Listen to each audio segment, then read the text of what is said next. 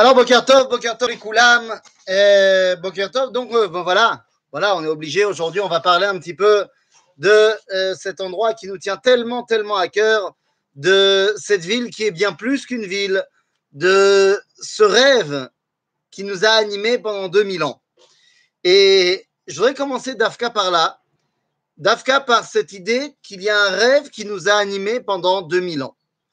Comprenons bien la situation. Qu'est-ce qui a permis au peuple juif de rester un peuple juif malgré 2000 ans d'exil? Ma question, elle a deux dimensions. D'abord, elle a une dimension individuelle et ensuite une dimension collective. Au niveau individuel, qu'est-ce qui a permis qu'on ne se perde pas durant 2000 ans d'exil? Eh bien, c'est tout simplement la pratique de la Torah et des mitzvot. C'est-à-dire, pendant l'exil, un juif qui ne pratique pas, eh bien, ça va très très vite devenir un juif qui s'assimile. En d'autres termes, durant l'exil, un juif, c'est un rabbin. Un rabbin ou ce qui va lui tourner autour. Pour une simple raison, de secondes, je. Voilà, j'ai trouvé un meilleur, euh, meilleur placement. Voilà, attends, deux secondes, deux secondes, deux secondes, deux secondes. N'ayez pas peur, tout ira bien. Voilà. Voilà, c'est mieux. Donc, durant l'exil, un juif, c'est un rabbin. Un rabbin ou tout ce qu'il y a autour. C'est-à-dire, celui qui pratique, eh bien, il reste dans l'identité d'Israël. Celui qui ne pratique pas, je parle bien pendant l'exil, eh bien, bah, il s'assimile, il se marie avec une Goya et puis c'est terminé. Donc, qu'est-ce qui a gardé les Juifs en tant qu'individualité? Durant ces 2000 ans d'exil Torah ou mitzvot Certes, mais d'un autre côté, Torah et mitzvot, c'est ce qui aurait pu scinder, diviser le peuple juif. Pourquoi je dis cela? Eh bien, parce que si on s'en regarde à la stricte pratique de la Torah et des mitzvot, eh bien, on se rendra compte qu'on ne fait pas la Torah pareil quand on est Ashkenaz, quand on est Sfarad, ou quand on est Marocain, Algérien, Tunisien, Polonais, Yéménite. Alors, vous allez me dire, mais non, c'est pas vrai. euh, De manière générale, de manière générale, on, a plus ou moins les mêmes route. Il y a des petits points de détail qui changent. Mais vous savez comme moi hein, que ce sont ces petits points de détail qui vont faire que des communautés se séparent complètement. En d'autres termes, la halakha, elle aurait pu, durant 2000 ans, puisqu'il n'y avait plus de Sanhedrin, et puisque donc la halakha était comprise dans chaque communauté par le rabbin de la communauté, eh bien, elle aurait pu nous diviser. Qu'est-ce qui a fait que malgré l'exil et malgré une halakha différente dans tous les milieux, eh bien, tant le juif marocain que le juif polonais que le juif du Yémen étaient toujours reliés? Qu'est-ce qui a fait qu'on a gardé cette dimension d'unité du peuple juif? Eh bien, c'est parce que pendant 2000 ans, on ne s'est pas contenté de faire Shabbat, mais on a également émis ce souhait, ce rêve, cette fila, les Shana Abba Birushalayim. L'an prochain à Jérusalem. Et là, je préfère que les choses soient bien claires, puisque aujourd'hui c'est Yom Yerushalayim. Eh bien, on va parler des deux dimensions de Yerushalayim, de la dimension à laquelle on a rêvé et à laquelle on doit rêver. Car oui, Yerushalayim, c'est deux choses. Quand je vous dis que pendant 2000 ans, on a dit l'an prochain à Jérusalem, on a donc rêvé Jérusalem, eh bien, ça se, ressent également au niveau de la halakha. Au niveau de la halakha, vous le savez, dans quelques, dans quelques semaines, dans quelques mois, on va arriver, là, on arrive dans le mois de Sivan, on a Tammuz, Av, on va arriver bientôt à Tisha B'Av. En espérant que d'ici là, tout sera redevenu normal et que nos frères de France puissent venir nous rendre visite en Israël. En tout cas, eh bien, Tisha B'Av, c'est un moment où on se, pas rappelle, mais où on met en avant deux dimensions. Beth Amikdash, mais surtout Jérusalem. Et oui, surtout Yerushalayim. Quand on dit qu'à Tisha B'Av sont arrivées cinq choses à nos ancêtres, Et bien sur les cinq, il y en a une qui est arrivée dans le désert, qui ne parle donc que de l'identité collective d'Israël, les explorateurs. Et ensuite, on parle deux choses qui sont arrivées au Beth Amikdash. Il a été détruit la première fois, la deuxième fois. Et les deux autres choses sont directement liées, non pas au Beth Amikdash, mais bel et bien à Jérusalem. Le fait que, euh, euh, d'un côté, les Romains ont détruit la dernière poche de résistance à Bétar, qui était en fait bah, la révolte pour Jérusalem, et enfin, que les Romains aient semé du sel dans Jérusalem pour que jamais plus elle ne repousse. Quand on regarde les halachot, quand on regarde les halachot, suite au Khurban, suite à la destruction de Jérusalem, eh bien, lorsqu'on regarde que Rabban Yochanan Ben Zakkai nous a mis en place des directives à suivre pour ne pas oublier ce qui s'était passé, eh bien, on se rend compte que les directives sont directement liées à Jérusalem et non pas au Beth Amikdash. Quand on voit par exemple qu'on doit, quand on construit sa maison, eh bien laisser un morceau du mur d'entrée non fini. Lorsqu'on voit que le khatan qui va arriver sous la roupa, il doit briser son cos. Lorsqu'on voit qu'on met de la cendre sur le front du khatan, tout cela, dans la Gemara, c'est pour nous rappeler de la destruction de Jérusalem. À tel point que le khatan, lorsqu'il va euh, briser son cos, eh bien, il citera ce verset de Teilim que vous connaissez tous. Yerushalayim Tishkach Yemini. On ne parle pas de la destruction du Beth Amikdash. Et pourtant, il y en a plein des versets qu'on aurait pu citer pour se rappeler de la destruction du Beth Amikdash. Mais ce n'est pas cela qui nous anime. Ce qui nous anime, c'est la dimension Jérusalem. Puisque donc c'est la dimension Jérusalem qui nous a animés lorsqu'elle a été détruite, eh bien, c'est bien elle à laquelle on a rêvé durant 2000 ans. Nous dira le Talmud, à la propos du verset dans Divra Yamim, il y a un verset qui dit Lecha Hashem Agedula Vagevura Vatiferet Vanetzar Ve'ahod. Eh bien là-bas, le Talmud va expliquer chacune des choses. Qu'est-ce que c'est? Quand il arrive à Yerushalayim, eh bien le Talmud nous dit Ve'anetzar Ze Yerushalayim. Netzar Yerushalayim. Lorsque Tiferet c'était Matan Torah, eh bien, on va nous dire que Netzar, c'est Yerushalayim. Hot, c'est Bet Amikdash. Mais venez, on se concentre deux secondes sur Netzar, c'est Yerushalayim. Qu'est-ce que cela veut dire à Netzar, c'est Yerushalayim Yerushalayim, c'est l'éternité. C'est ce qui est éternel. Oui, on le ressent. Oui, on le vit, particulièrement quand on habite ici. Mais qu'est-ce que cela veut dire? Les amis, quand on parle de Netzach, eh bien, on ne peut pas ne pas évoquer l'histoire extraordinaire qui nous est mentionnée dans le Talmud, dans le traité de Baba Metzia, à propos de cette histoire que vous connaissez très certainement. Deux rabbins, deux rabbins se marloctisent. vous allez me dire jusque-là, rien de très surprenant. Deux rabbins se marloctisent sur un sujet. Quel est le sujet? Eh bien, le sujet, c'est de savoir, un sujet extrêmement important d'ailleurs, au demeurant, de savoir si un four qui est fait de euh, disques d'argile peut recevoir de l'impureté ou ne peut pas recevoir l'impureté. Voilà, j'imagine que c'est une question que vous vous êtes très souvent tous posée. Et donc, eh bien, il va y avoir marloquette entre Rabbi Eliezer et Rabbi Yoshua. L'un dit que oui, il peut recevoir l'impureté, l'autre dit qu'il ne peut pas recevoir l'impureté. Bon, vous allez me dire, question extrêmement épineuse, que faire? Eh bien, je vous répondrai, c'est pas compliqué. À l'époque, il y a le Sanhedrin. Donc, dès qu'il y a le Sanhedrin, qu'est-ce qu'on fait quand on a une question? Pas shoot meod. Qu'est-ce qu'on fait? Eh bien, on rassemble le Sanhedrin et on vote. Et on vote, et à la majorité, bah, ce sera ça la. Et c'est donc ce qui est fait. Et la majorité des rabbins vont dans le sens de Rabbi Yehoshua. Donc, il ne devrait pas. Seulement à ce moment-là, Rabbi Eliezer vient et dit Ma pitom, je ne suis pas d'accord. Et il va commencer, parce qu'il est sûr d'avoir la halakha de son côté, alors il va commencer à faire preuve de, on va dire, d'armes de, non conventionnelles. Alors, c'est quoi ces armes non conventionnelles? Eh bien, il va utiliser des kochot. La première, il dit Vous voyez là-bas ce caroubier? Qu'il se déracine et aille se réenraciner ailleurs.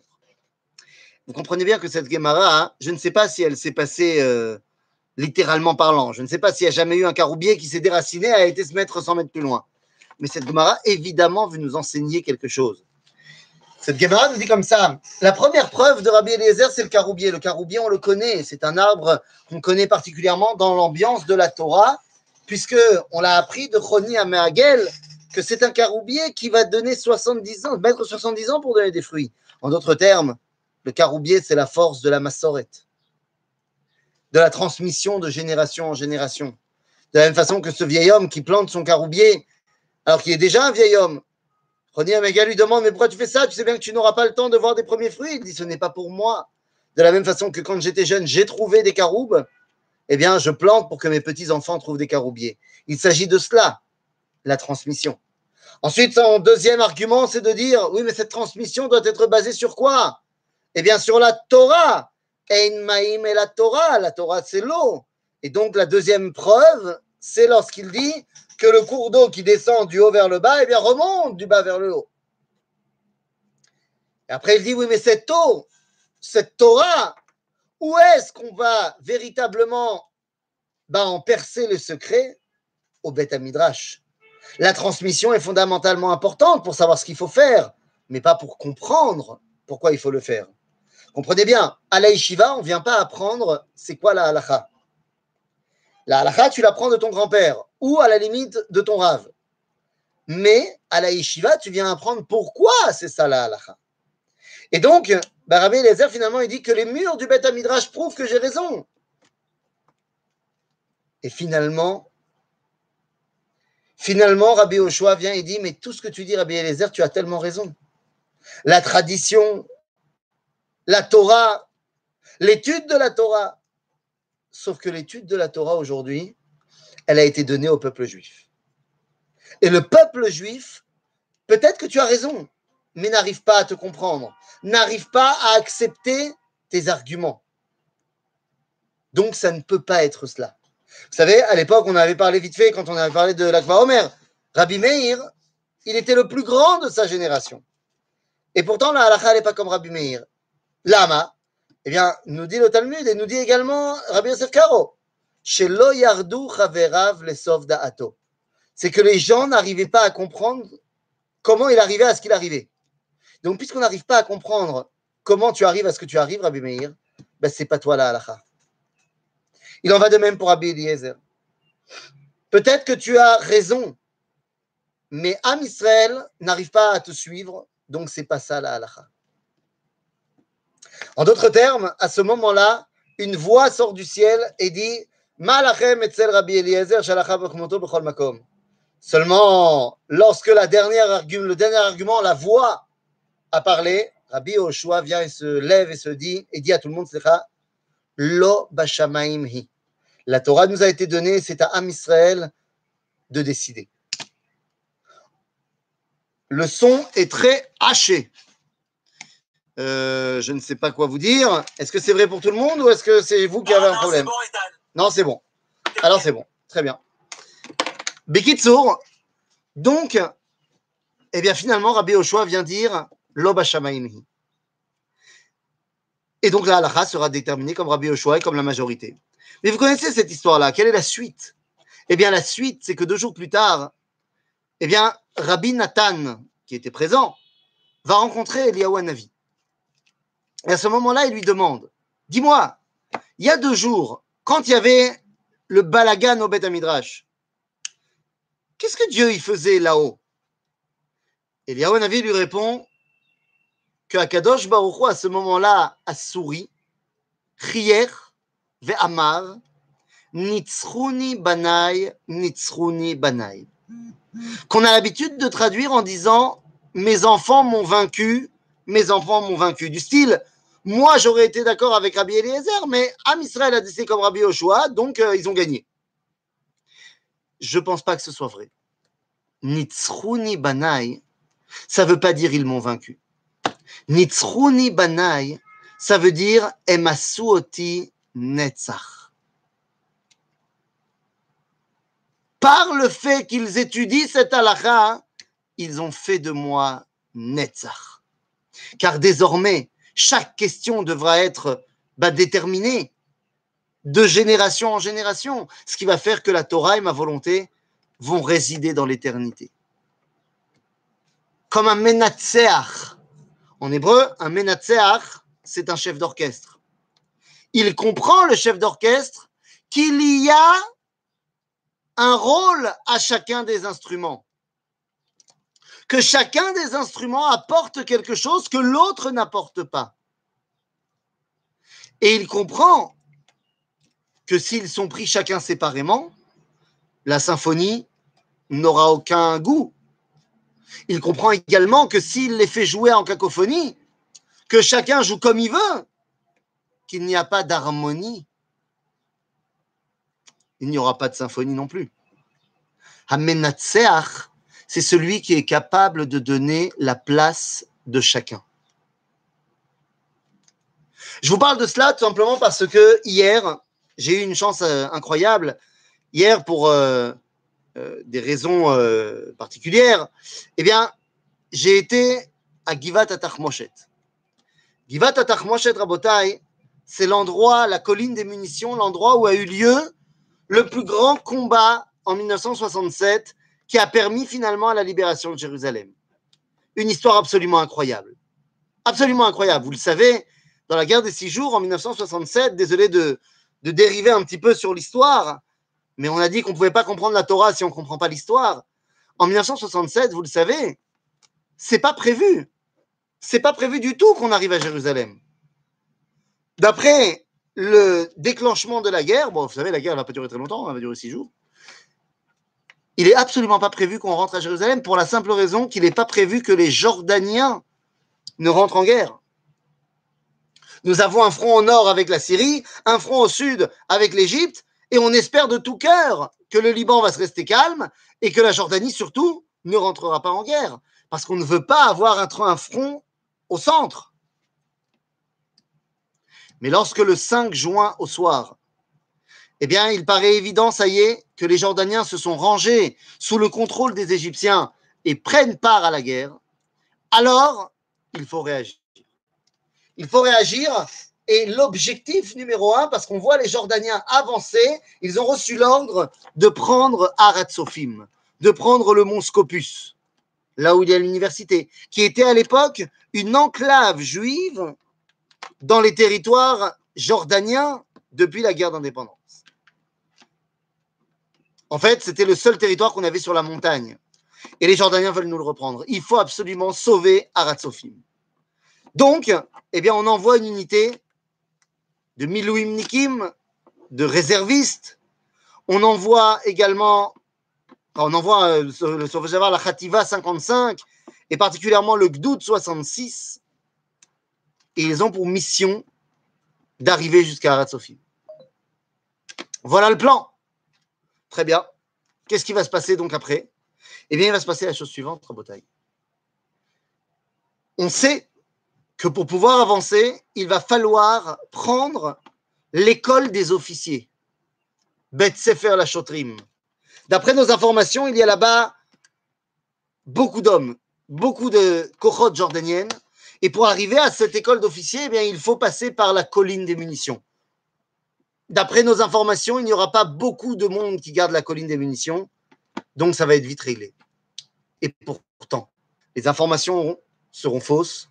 Il y aura là-bas de Givat près de deux plougotes jordaniennes, beaucoup trop de monde, et ça va être un combat absolument incroyable, le combat du 6 juin. De ce combat, où on va ressortir victorieux grâce à des, à, des actes d'héroïsme incroyables des 36 personnes qui sont tombées et de ceux qui ne sont pas tombés, bien sûr, eh bien, nous avons pu avancer. Si bien que le 6 au soir, nous sommes sur le mont des Oliviers, à l'hôtel qui est aujourd'hui l'hôtel des Sept Arches. Et le lendemain matin, à 6 heures du matin, il y a une réunion top secrète entre Yitzhak Rabin, chef d'état-major, Moshe Dayan, le ministre de la Défense, et au téléphone Motagour, qui est le chef des parachutistes. Et l'ordre est donné. On est en face de la vieille ville. On est en face de Harabait. Et l'ordre vient en disant Yalla, on y va. Et on descend, et vous connaissez l'histoire, par la porte des lions, et on va arriver quelques deux heures plus tard à Harabait. Et on entendra cette phrase incroyable, incroyable, qu'on a attendue depuis 2000 ans. Harabait Beyaden. Rabotai, Netzach Yerushalayim. Je vous raconte ça pourquoi? Parce que quand j'étais hier donc dans ce à Givat alors j'avais déjà été souvent à Givat mais c'était la première fois que j'ai pu rentrer dans le tout nouveau musée souterrain de Givat. Extraordinaire. Extraordinaire. Et il y a là-bas, pour terminer le musée, un mur. Un mur doré avec des noms. Les noms des 182 soldats qui sont tombés pour les combats de Jérusalem. Pas que à Givat Atachmoshet. Pour tous les combats de Jérusalem. 182 hommes. Et ce qui était fantastique, c'est que je me tiens devant ce mur, j'essaye de lire tous les noms, je vois qu'il y a des hommes, je vois qu'il y a des femmes, je vois qu'il y a de tout. Et je commence à m'imaginer. Il y avait certainement des religieux, des non-religieux, des comme ci, des comme ça, Ashkenaz, Sepharad. Et tout d'un coup, ben, un peu d'humilité. Je m'arrête de lire les noms. Je sais pas, instinctivement, j'ai baissé la tête. Comme une sorte de révérence faite à tous ceux qui sont tombés pour que moi je puisse venir me balader. Et quand je baisse la tête, eh bien, je vois tout d'un coup sous mes pieds une vitrine. En fait, je me tenais sur une vitrine. Je n'ai pas fait attention. J'étais obnubilé par le mur. Et donc, je n'ai pas fait attention sur quoi je marchais.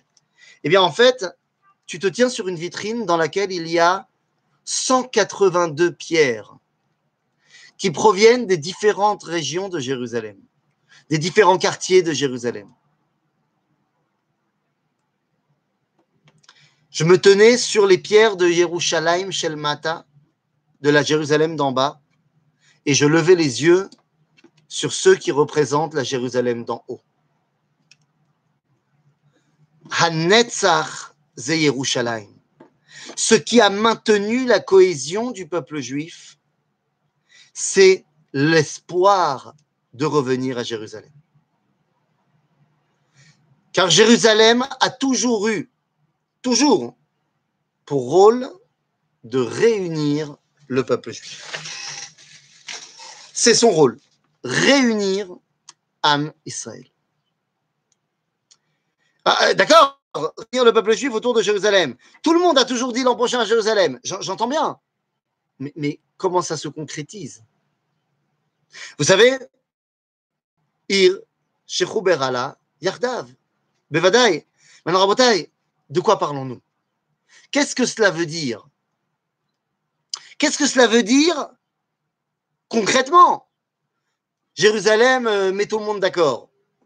Abotaï, Abotaï, vous êtes juif, je suis juif. Vous savez bien que deux juifs qui se rencontrent, ils ont au moins trois idées sur comment ça doit se passer. Comment vous voulez que deux juifs se mettent d'accord? C'est pas possible. D'ailleurs, rappelez-vous, rappelez-vous, historiquement parlant, en 1948, il y a eu des combats pour Jérusalem. Il y a eu des tentatives pour libérer Jérusalem. Pourquoi ça a échoué? Pourquoi en 48 on n'a pas réussi à libérer la vieille ville? Trois fois, trois fois on a essayé de prendre la ville. Par trois portes différentes d'ailleurs. Shar Yafo, Shar Tzion, Shar Hadash. Pourquoi est-ce que ça n'a pas marché? Eh bien, je vais vous dire.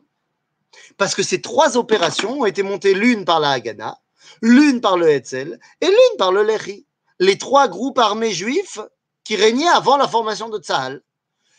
Comme c'était beaucoup plus important de se détester les uns les autres parce que les uns sont de gauche, les autres sont de droite, les autres sont comme ci, les autres sont comme ça, eh bien, on ne s'est pas mis d'accord sur une attaque coordonnée sur Jérusalem.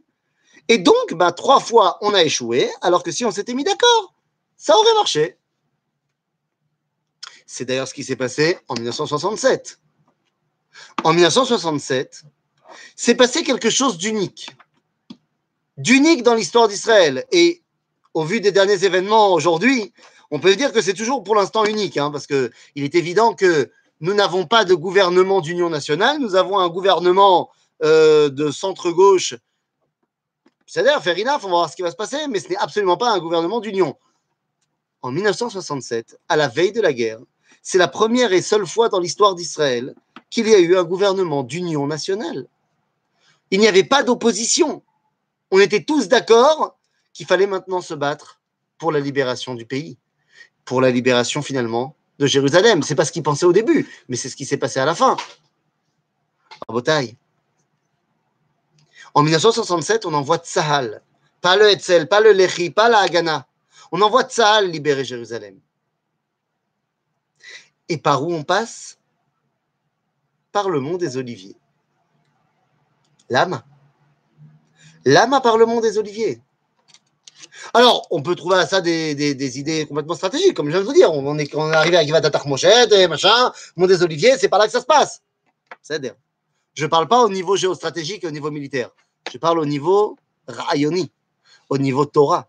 Qu'est-ce que ça veut dire pour nous? Qu'on est passé par l'Est. Abotai, Yerushalayim, la Yerushalayim du Tanakh, c'est Ir David. C'est là que tout a commencé. Ma question, c'est il y a quoi autour de Jérusalem? Vous savez, il y, a, plein de versets. Il y a plein de versets qui, quand on, vit en la on ne les comprend pas. Enfin, on comprend les mots, mais on ne sait pas ce que ça veut dire. Par exemple, moi, il y a un verset que tant que j'étais pas devenu guide en Israël et que j'ai pas appris ce qui se passait en Israël, euh, c'est un verset qui me parlait pas. On nous dit Yerushalayim Harim Savivla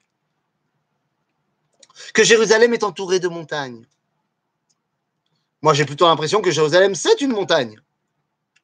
Ben non, quand tu sais que Jérusalem, à l'origine, c'est Ir David, eh bien, une fois que tu es à Ir David et que tu fais un petit panoramique à 360 degrés, ben, tu te rends compte que au nord de Ir David, eh ben, tu vas trouver le Harabait. Et le Harabait, eh ben, il est surélevé par rapport à Ir David. Quand tu vas te trouver à l'est, tu vas voir le mont des Oliviers. Quand tu vas te trouver, tu vas regarder à l'ouest, tu vas voir la colline occidentale. En fait, c'est là où il y a aujourd'hui le quartier juif de la vieille ville, bien plus élevé. Quand tu vas regarder au sud, tu vas voir ben, les montagnes de Judée qui commencent avec les quartiers de Harmon Anatsiv. En d'autres termes, tu regardes tout autour de toi, tu vois que Jérusalem est entourée de montagnes. Aval, si on regarde le plus près, c'est pas Stam des montagnes.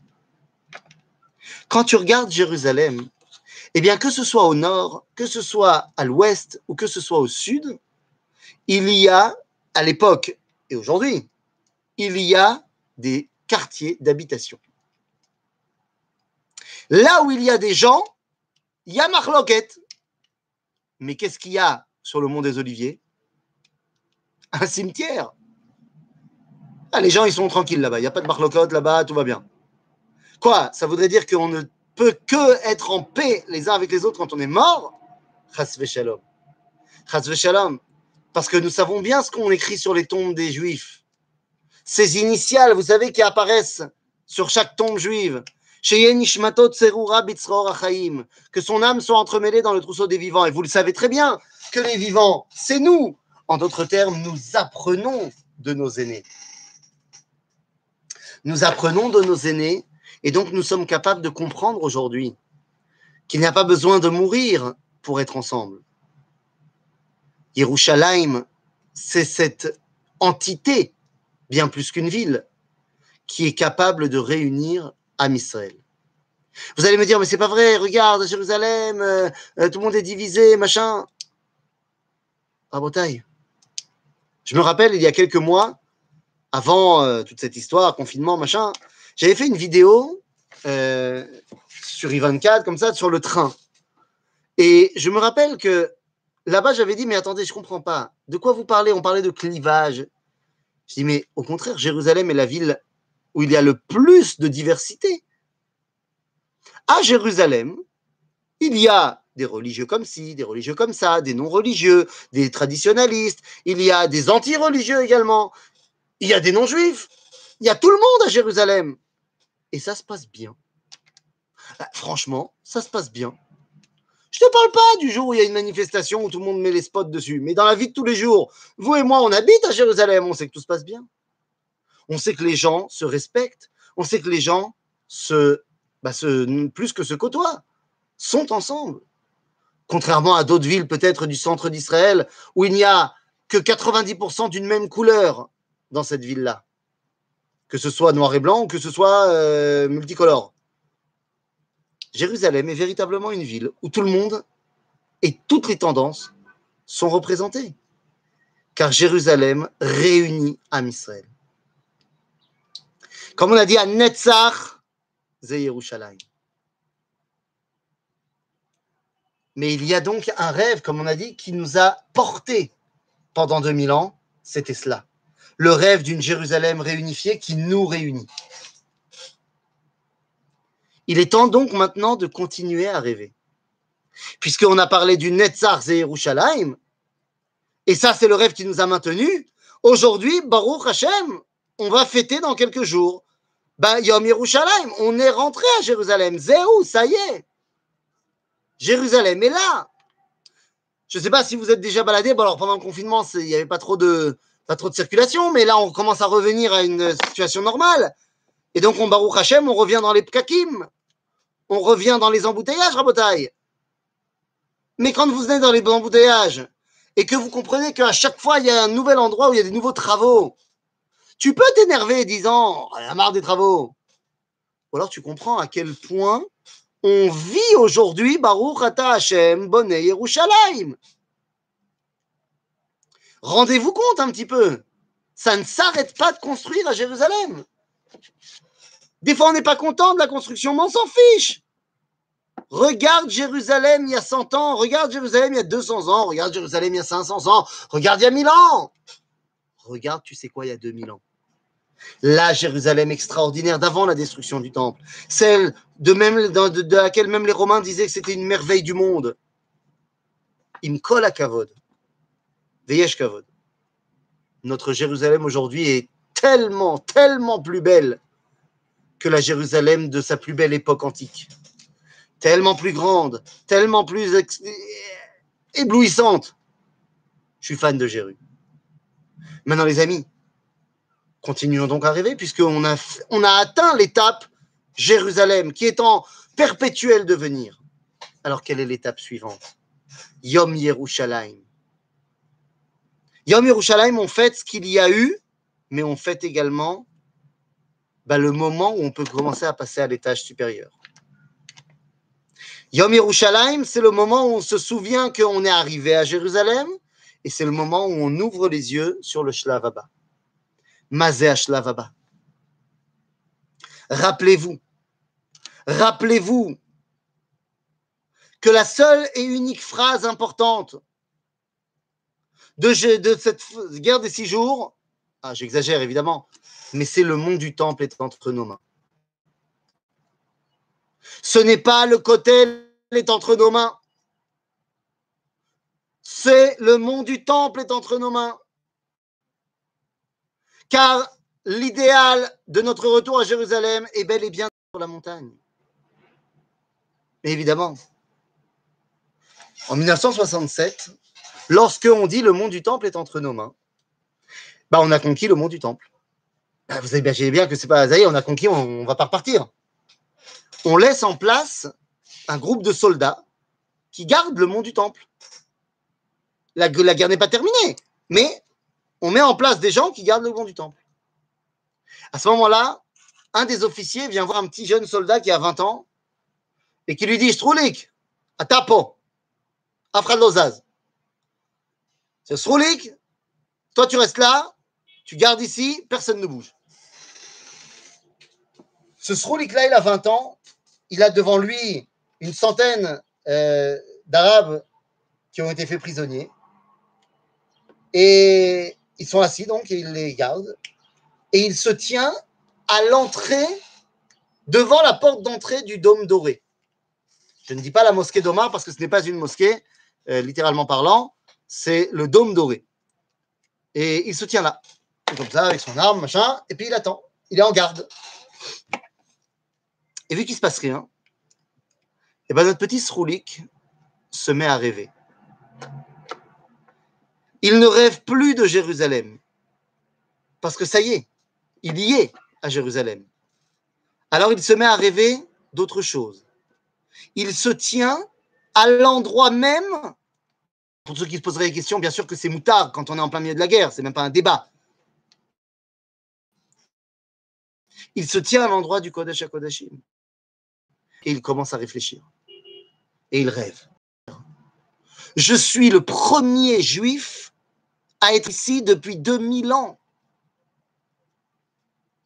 2000 ans que les juifs se sont tournés vers ici pour prier. C'est assez incroyable. D'ailleurs, ça, c'est une dimension qui est assez, euh, assez incroyable au niveau de la halakha. C'est quelque chose qu'on ne réalise pas vraiment. Et ça, il faut bien le dire. Euh, mais d'après la halakha, hein, c'est un peu compliqué ce que je vais dire. Mais d'après la halakha, toutes les personnes qui vont prier au kotel, moi y compris, on se trompe. Qu'est-ce que ça veut dire on se trompe? Eh bien, il y a une Mishnah, une Mishnah, une, une Braïta, une Gemara, dans le traité de Brachot à la page 30 qui dit comme ça Haaretz, yechaven et libo keneged eretz Israël.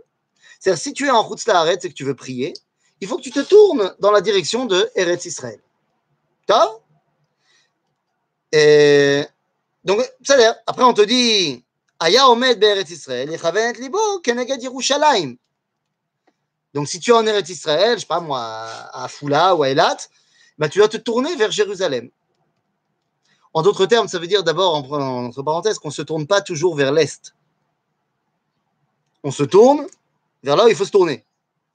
Cannes, ça va. Ensuite, qu'est-ce qu'on nous dit ici? On nous dit Aya Omed, donc tu es à Jérusalem maintenant, alors qu'est-ce qui peut être?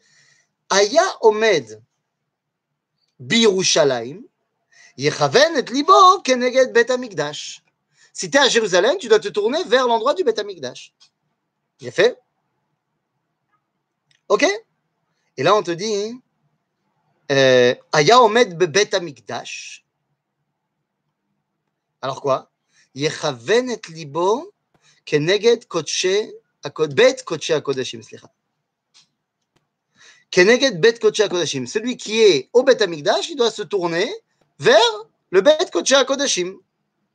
Tov. היה עומד בבית קודשי הקודשים, יכוון את ליבו כנגד בית הכפורת. face au, euh, euh, au, au, comment on dit, euh, oh là là, euh, non, bête à caporet, Aaron Abrit, L'arche de l'Alliance. Voilà, là, je, merci. Euh, L'arche de l'Alliance.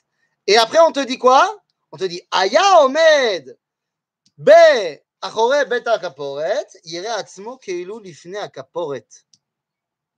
נמצא עומד במזרח, מחזיר פניו למערב, במערב מחזיר פניו למזרח, בדרום מחזיר את פניו לצפון, ובצפון מחזיר את פניו. נמצא כל ישראל מכוונים ליבם למקום אחד. L'objectif, c'est que tout le monde se tourne vers le même endroit. Pourquoi je dis que quand on va au Kotel, c'est un problème Parce que quand on va au Kotel, où est-ce qu'on est eh bien, si on regarde bien, quand on est au Kotel, on est derrière le Bet Koché à Kodashim. Et donc, si on se tourne vers le mur, on se pointe, on, pointe vers à Kodashim. Et nous avons une autre halakha que vous connaissez bien, qui dit qu'on n'a pas le droit de tourner le dos au Echal quand on fait la tfila. On n'a pas le droit de se tourner dans l'autre sens que la synagogue. En fait, il faudrait faire quoi, mais personne ne le fait. T'en fais pas, tu peux continuer à ne pas le faire. Mais en fait, ce qu'il faudrait faire quand tu es au cotel, c'est tourner le dos au cotel et penser que tu es en fait devant l'entrée dans le bon sens, est à l'ouest. Et donc, il ne faut pas se tourner inconditionnellement vers l'est. Et là, il faut se tourner. Là, il faut se tourner. Mais bon, ça on ne va pas commencer à, changer les minagim. On continue à faire notre fila comme on fait. Mais ce que je veux dire, c'est que à un moment donné, ce petit Sroulik, il commence à se dire, mais c'est ouf. Avant moi, le dernier qui était là, c'était le dernier Kohen Gadol à la destruction du Beth Amikdash. Et il commence à réfléchir, qu'est-ce qu'il sait du Beth Amikdash Et il se rend compte qu'il ne sait pas grand-chose. C'est un religieux, il a étudié un petit peu. Mais le Beth Amikdash, qui ne représente que euh, plus de deux tiers des mitzvot euh, sur les 613, mais ça, c'est pas grave, eh bien, il n'en connaît pas grand-chose. Et à ce moment-là, il rêve. Et il rêve de pouvoir réenseigner au peuple juif comment on se comporte au Beth Amikdash. Eh bien, ce petit Sroulik, après la guerre, il va continuer ses études de Torah, il va devenir rabbin de Sroulik, tout le monde appellera la yeshiva Reb Israël, et de Reb Israël, il va devenir le Rav Israël, Ariel, et il va être le fondateur du Machon Amikdash. Du Machon Amikdash, c'est-à-dire l'institut qui est en train tout simplement de remettre en place tout ce qu'il faut pour bosser au Beth Amikdash. Et le Rav Israël Ariel a pris comme travail de vie de réenseigner au monde et au peuple juif particulièrement qu'est-ce que c'est le Beth Amikdash. Rabotai, dans notre Yom Yerushalayim d'aujourd'hui, nous devons sans cesse nous rappeler des bienfaits de nous avoir fait rentrer à Jérusalem, que Dieu nous a ramenés dans l'éternité. Mais dans, même, un même souffle, nous devons prendre conscience que si nous sommes rentrés à Jérusalem, c'est pour pouvoir accéder à l'étape supérieure. Et l'étape supérieure, sans aucun doute, Beth Amikdash. Rabotai, je ne saurais que trop vous le dire. Pour pouvoir imaginer un retour au Beth Amikdash, ça passe par là. Il faut d'abord et avant tout connaître. Connaître et rêver. Il y avait un rêve qui s'appelait Jérusalem. Ce rêve, Baruch Hashem, on l'a réalisé. Il y a aujourd'hui un rêve qui doit s'appeler Beth Amikdash. Nous ne sommes pas encore en train véritablement de le réaliser. Pour l'instant, nous sommes à l'étape où nous finalisons le rêve. On est en train de finaliser ce à quoi on a envie de rêver. Vous avez Mais il ne faudra pas oublier de passer à cette étape supérieure. Pour cela, il faut savoir. Pour cela, il faut apprendre. Il faut connaître la halachot du Beth Amikdash.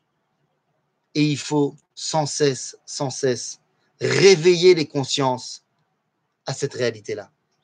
Pourquoi est-ce que Jérusalem a tenu une place si prépondérante dans le peuple d'Israël pendant 2000 ans? Parce qu'on n'a pas cessé d'en parler. Pourquoi est-ce que c'est une blague que les musulmans, c'est cher à leur cœur Jérusalem? Pourquoi c'est une blague que pour les chrétiens, c'est cher à leur cœur Jérusalem? C'est une plaisanterie parce qu'ils n'en ont jamais parlé véritablement. Les chrétiens n'en ont parlé que pour nous rappeler que nous, on était là-bas. Et les musulmans n'en ont jamais parlé jusqu'à ce que ça devienne un problème business. Quand on regarde comment était, comment était considéré Jérusalem sous l'Empire ottoman, c'était la poubelle de l'islam. Nous n'avons jamais cessé de parler de Jérusalem, de penser Jérusalem, de ressentir Jérusalem, de nous marier Jérusalem, de rêver Jérusalem. Donc évidemment qu'on est rentré à Jérusalem. Quelque part, nous avons continué également un petit peu à parler Beth Amikdash. Mais que dans certains chougim, que dans certaines, certaines zones. Il est temps aujourd'hui de réveiller tout l'âme Israël à cette dimension qui s'appelle Mikdash. Je terminerai par le fait que Abraham et Yitzhak arrivent bimkom à Mikdash. Mais lorsqu'ils arrivent bimkom à Mikdash, eh bien, il y a marqué là-bas Vayelchush Nehem Yachdav. Tu parlais tout à l'heure, Moshe, de Yerushalayim, Ir Berala Yachdav. Ils arrivent là-bas pourquoi il n'y a pas marqué Beyachad? La différence entre Beyachad et Yachdav, c'est que Beyachad, c'est deux identités distinctes qui se sont réunies et qui marchent toutes les deux dans la même direction. C'est Beyachad. Yachdav, ça veut dire que Ata ve'ani, c'est Oto Davar. מה שנקרא כאיש אחד בלב אחד.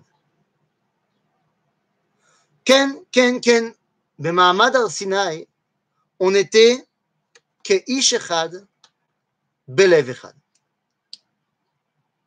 C'était pas mal, mais ce n'était pas vrai. Puisqu'on était que Ish Echad Belevechad. On était comme un seul homme avec un seul cœur. Ce n'était pas véritablement. Quand tu dis de quelque chose, c'est comme ça, c'est que c'est l'obémet, ça. Avraham et Yitzhak arrivent au Mikdash yachdav, lo ish echad, belev echad. אלא איש אחד בלב אחד. רבותיי, c'est de cela qu'on parle. איש אחד בלב אחד, et non pas que, c'est le défi de notre génération. C'est le défi, c'est le défi de notre génération. Être capable, comme le Menatseach, de comprendre que tous, avec nos différences, nous avons un rôle à jouer dans cette construction collective pour faire en sorte qu'au final, ça ne fasse qu'une seule et même symphonie.